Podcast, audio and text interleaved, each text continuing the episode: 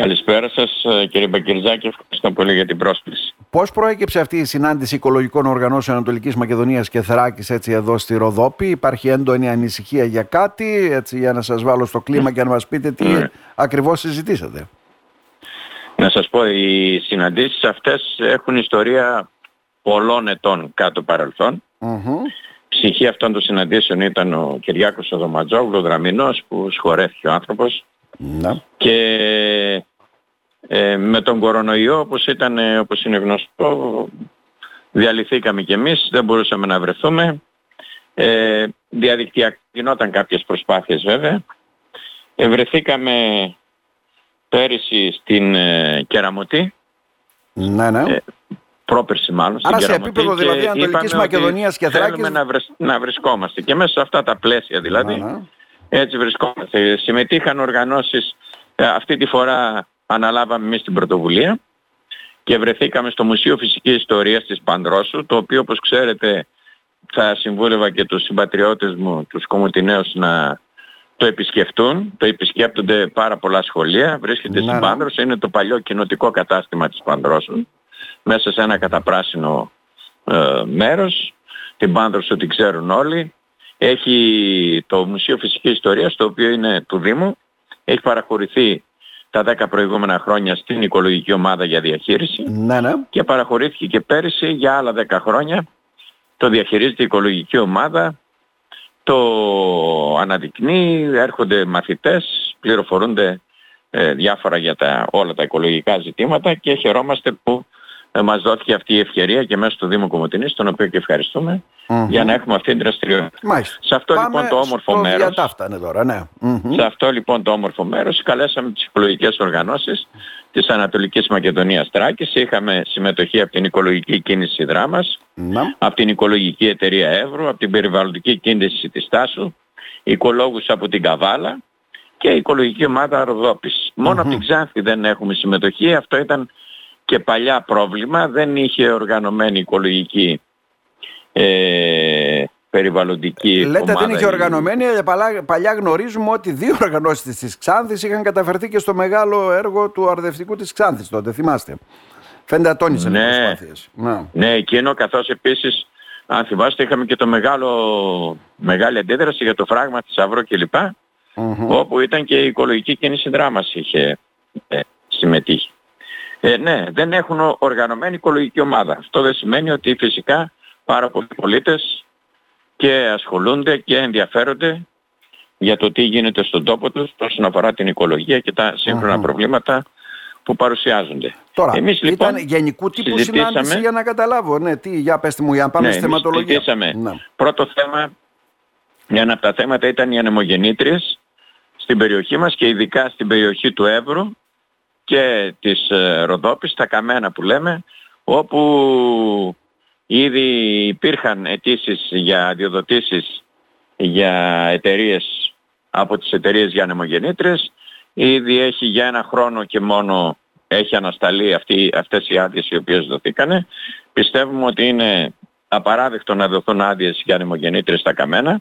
Είναι αναδασωτές περιοχές στις οποίες δεν υπάρχει κανένας λόγος όπως επικαλείται η κυβέρνηση για εθνική ανάγκη για να μπουν ανεμογεννήτριες. Ήδη η Ελλάδα έχει καλύψει το πλαφόν της για τα επόμενα χρόνια όσον αφορά την ενέργεια από ανεμογεννήτριες ναι. και μπορώ να σας πω ότι το μεγαλύτερο ποσοστό από αυτήν τη δέσμευση που έχει η Ελλάδα απέναντι στην Ευρώπη έχει καλυφθεί από ανεμογεννήτριες που τοποθετήθηκαν στην δικιά μας περιφέρεια. Δηλαδή ένα Άρα... μεγάλο ποσοστό το καλύπτουμε εμείς, αυτό θέλετε να πείτε; Εμείς βέβαια. Μάλιστα. Το πανελλαδικό. Ναι, Εμείς το έχουμε Άρα για την περιοχή μας ε, εμείς έχουμε κάνει το καθήκον μας από τη μία και από την άλλη δεν μπορούν μέσα στις ε, περιοχές με τα καμένα να λένε ότι θα βάλουν ανεμογεννήτρες και να ζητάνε άδειες, οι οποίες έχουν εγκριθεί και όλα και οι οποίες έχουν παγώσει για ένα χρόνο. Ελπίζουμε να σκεφτεί καλύτερα η κυβέρνηση και να μην το προχωρήσει ούτε μετά το χρόνο. Ένα μεγάλο ζήτημα ήταν αυτό. Ένα ναι. δεύτερο ζήτημα που αφορά και αυτό τις ανανεώσιμες πηγές ενέργειας είναι τα φωτοβολταϊκά, τα οποία θέλουμε να υπάρχουν δημόσιες ενεργειακές κοινότητες και όχι μόνο ιδιωτικές, τις οποίες και αβαντάρει ο καινούριος νόμος που ισχύει για τα φωτοβολταϊκά. Εμείς θέλουμε να Ε, γι' ανοίξουμε αυτό γεμίσαμε διάσπαρτα από μικρές έτσι επιχειρήσεις φωτοβολταϊκών από ό,τι βλέπουμε. Ναι, Ή Ναι, αγροτών. εμείς θέλουμε να, να ανοίξει ο δρόμος για δήμους, ε, δημόσιες υπηρεσίες οι οποίες θα μπορέσουν τα, να είναι αυτόνομες ενεργειακά με τα φωτοβολταϊκά τα οποία θα βάλουν είτε σε, σε χώρους που εκείνες έχουν, είτε στη στέγη, είτε στη σχολεία κλπ.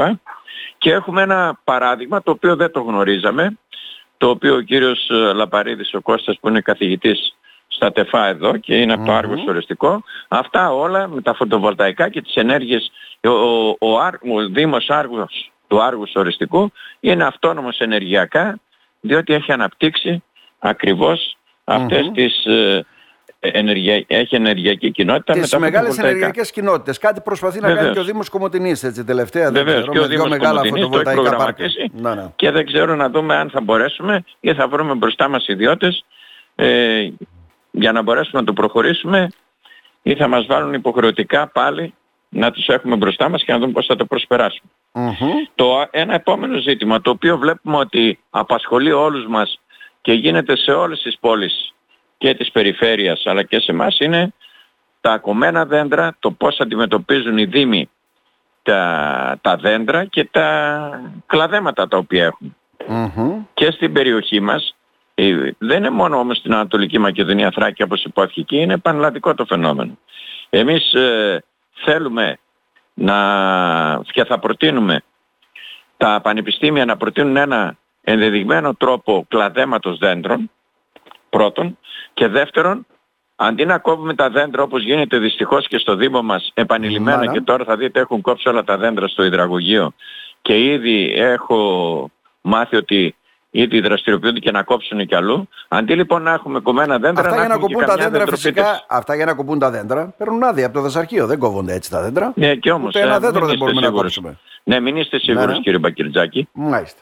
Πρώτον, μην είστε τόσο σίγουρος και δεύτερον, ε, και, και άδεια να παίρνουμε να, να κοιτάμε ποιο είναι το ισοζύγιο, καταλάβατε; Μμμ. Και να μπορέσουμε να δούμε. Δηλαδή δεν είναι δυνατόν επειδή ε, εγώ ειδικά στο υδραγωγείο έχω μάθει ότι το έχει ζητήσει ο στρατός επειδή δεν μπόρεσαν να ανταπεξέλθουν σωστά και να αντιμετωπίσουν σωστά ε, τις ε, πυρκαγιές που είχαμε το καλοκαίρι και κόντεψαν να κάνουν και στρατόπεδα γιατί δεν είχαν κάνει αποψηλώσεις. Να. Τώρα δεν γίνεται να κόψουμε όλα τα δέντρα. Εμείς τουλάχιστον που ήμασταν και στο στρατό βέβαια πριν αρκετά χρόνια Ναι, ναι. είχαμε μάθει ότι πρέπει να έχουμε και κάλυψη από τα δέντρα τα οποία θα πρέπει να υπάρχουν μέσα στο στρατόπεδο. Δεν είναι δυνατόν να τα κόψουμε. Άρα θέλετε να πείτε όλα. καλύτερη διαχείριση. Γιατί προφανώς Βεβαίως. με άδεια Βεβαίως. κόβονται Αυτό όλα, να ακριβώς. υπάρχει μια καλύτερη διαχείριση. Αυτό ακριβώς λέμε και λέμε να μην υπάρχει αυτή η ευκολία με την οποία αντιμετωπίζουν όλοι οι Δήμοι το, το ζήτημα των, ε, και του κλαδέματος αλλά και το πώς θα κόψει τα δέντρα. Να σκεφτείτε ότι πριν από δύο μήνες είχαμε ένα πολύ μεγάλο ζήτημα στην περιοχή της Αλεξανδρούπολης μέσα όπου στα 440 δεντρίλια τα οποία υπήρχαν σχεδόν τα μισά κόπηκαν δίπλα στο κολυμβητήριο της ε, Αλεξανδρούπολης για να γίνει ένα μικρό κλειστό γυμναστήριο. Και είχαν αντιδράσει κάτοικοι κλπ. Αλλά τελικά ο εργολάβος τη δουλειά του την έκανε. Μμμ. Και έχουμε Μάλιστα. να πούμε και το τελευταίο ζήτημα, το οποίο βέβαια, ε, όχι το, προ, το, το, το, πρώτο, τελε- το, το πρώτο τελευταίο Ναι, ήταν ναι. τα σκουπίδια, τα απορρίμματα, γιατί ξέρετε ότι εμείς ε, μέσω της Διαμάθ αφορά όλη την περιφέρεια. Εκεί βλέπουμε ότι υπόθηκαν αυτά ακριβώς τα πράγματα τα οποία συναντάμε συνέχεια. Ότι και, όχι μόνο στην Κομωτινή, αν θυμόσαστε πριν από ένα εξάμεινο είχε καταγγελθεί ότι, ε, σκου- ότι οι μπλε κάδοι που έχουν ανακυκλώσιμα υλικά κανονικά ε, τα μάζευαν ε, οι, τα απορριμματοφόρα του Δήμου που δεν ήταν για ανακύκλωση. Μμμ. Και μάλιστα έγινε ολόκληρο θέμα και Ε, στο εκεί Δημοτικό ολόκληρο Συμβούλιο. θέμα στο Δημοτικό Συμβούλιο, Ναι, το έγινε θυμάστε θέμα κι εσείς, γιατί αν έχει ακριβώς μέσα μία και- ανακυκλώσιμα υλικά, οπότε πάνε Έτσι όλα στα, ακριβώς. στα Έτσι κανονικά ακριβώς. τα Οι σκουπίδια. συμπολίτες μας αντί στα, στα, Μάλιστα. στους μπλε κάδους να ρίχνουν ε, υλικά ανακυκλώσιμα, ρίχνουν και απλά σκουπίδια με αποτέλεσμα Να γίνεται αυτό. να, να, να μην είναι αυτός ο σκοπός και μάλιστα θέλω να πω και τους συμπολίτες τους δικούς μου, που- α, αυτούς που μας ακούνε, να ξέρουν ότι όταν ρίχνουν τα σκουπίδια τους μέσα στους μπλε κάδους, όχι μόνο δεν γίνεται ανακύκλωση γιατί ακριβώς αναμειγνύονται τα υλικά, Μμμ. αλλά και όταν πάνε στην Αλεξανδρούπολη και ξεδιαλέγονται, ο Δήμος μας πληρώνει πρόστιμο γιατί ακριβώς Ναι, ναι. Δεν είναι καθαρά το υλικό Άρα, είναι και που υπάρχει θέμα στους μπλεκάδες. ουσιαστικά Να το ξέρουν πιο, και αυτό. πιο σωστής ενημέρωσης για να Βεβαίως. μπορούν και οι πολίτες να ξέρουν Βεβαίως. πώς να Εδώ- ξεχωρίζουν τα ανακυκλώσιμα ή όχι. Ναι. Έτσι ακριβώς. Μάλιστα. Εδώ έχουν να παίξουν ρόλο και οι οικολογικές οργανώσεις με Μμμ. την ε, δημοσιοποίηση που μπορούν να κάνουν, αλλά από την άλλη μεριά και οι Δήμοι να μην είναι ευχαριστημένοι με αυτή την κατάσταση που έχουμε. Πρέπει να προχωρήσει το ζήτημα και της ανακύκλωσης και το ζήτημα της διαχείρισης σκουπιδιών. Είμαστε πάρα πολύ πίσω. Μάλιστα. Μέσα σε πολύ λίγα χρόνια θα πρέπει να διαχειριστούμε το 20% να κάνουμε ανακύκλωση και δεν είναι δυνατόν στην περιφέρειά μας να ικανοποιούμαστε στην καλύτερη περίπτωση με το 7,5-8%. Μμμ. Είναι χαμηλό. Μάλιστα. Κύριε Ναι, Στρατιάδη. είναι πολύ χαμηλό. Και το τελευταίο θέμα το οποίο μας το Ε, παρουσίασε κι άλλο. ο κύριος Ναι, ναι. Σεργελίδης Δανιήλ Ναι, ναι, ναι. που είναι και ο καθηγητής στην ιατρική σχολή του, του Απιθύτα και ήταν το ζήτημα του χρυσού το οποίο υπάρχει βέβαια ενημέρωση. Είπαμε ότι τα τελευταία νέα είναι ότι γίνεται αύξηση του επενδυτικού κεφαλαίου και ότι αναφέρουν οι εταιρείες ότι εμείς δεν ξεχνάμε ποτέ τη Θράκη και ότι θα δραστηριοποιηθούμε κάποτε κλπ. Μμμ. Και εμείς λοιπόν είμαστε σε εγρήγορση για Σε να γρήγορση και απαντήσουμε εμείς σε αυτό το λοιπόν. να σας ευχαριστήσουμε θερμά κύριε Στρατιάδη. Να είστε καλά. ζήτημα. Να είστε καλά και ευχαριστώ πολύ για τη δυνατότητα που με δώσατε.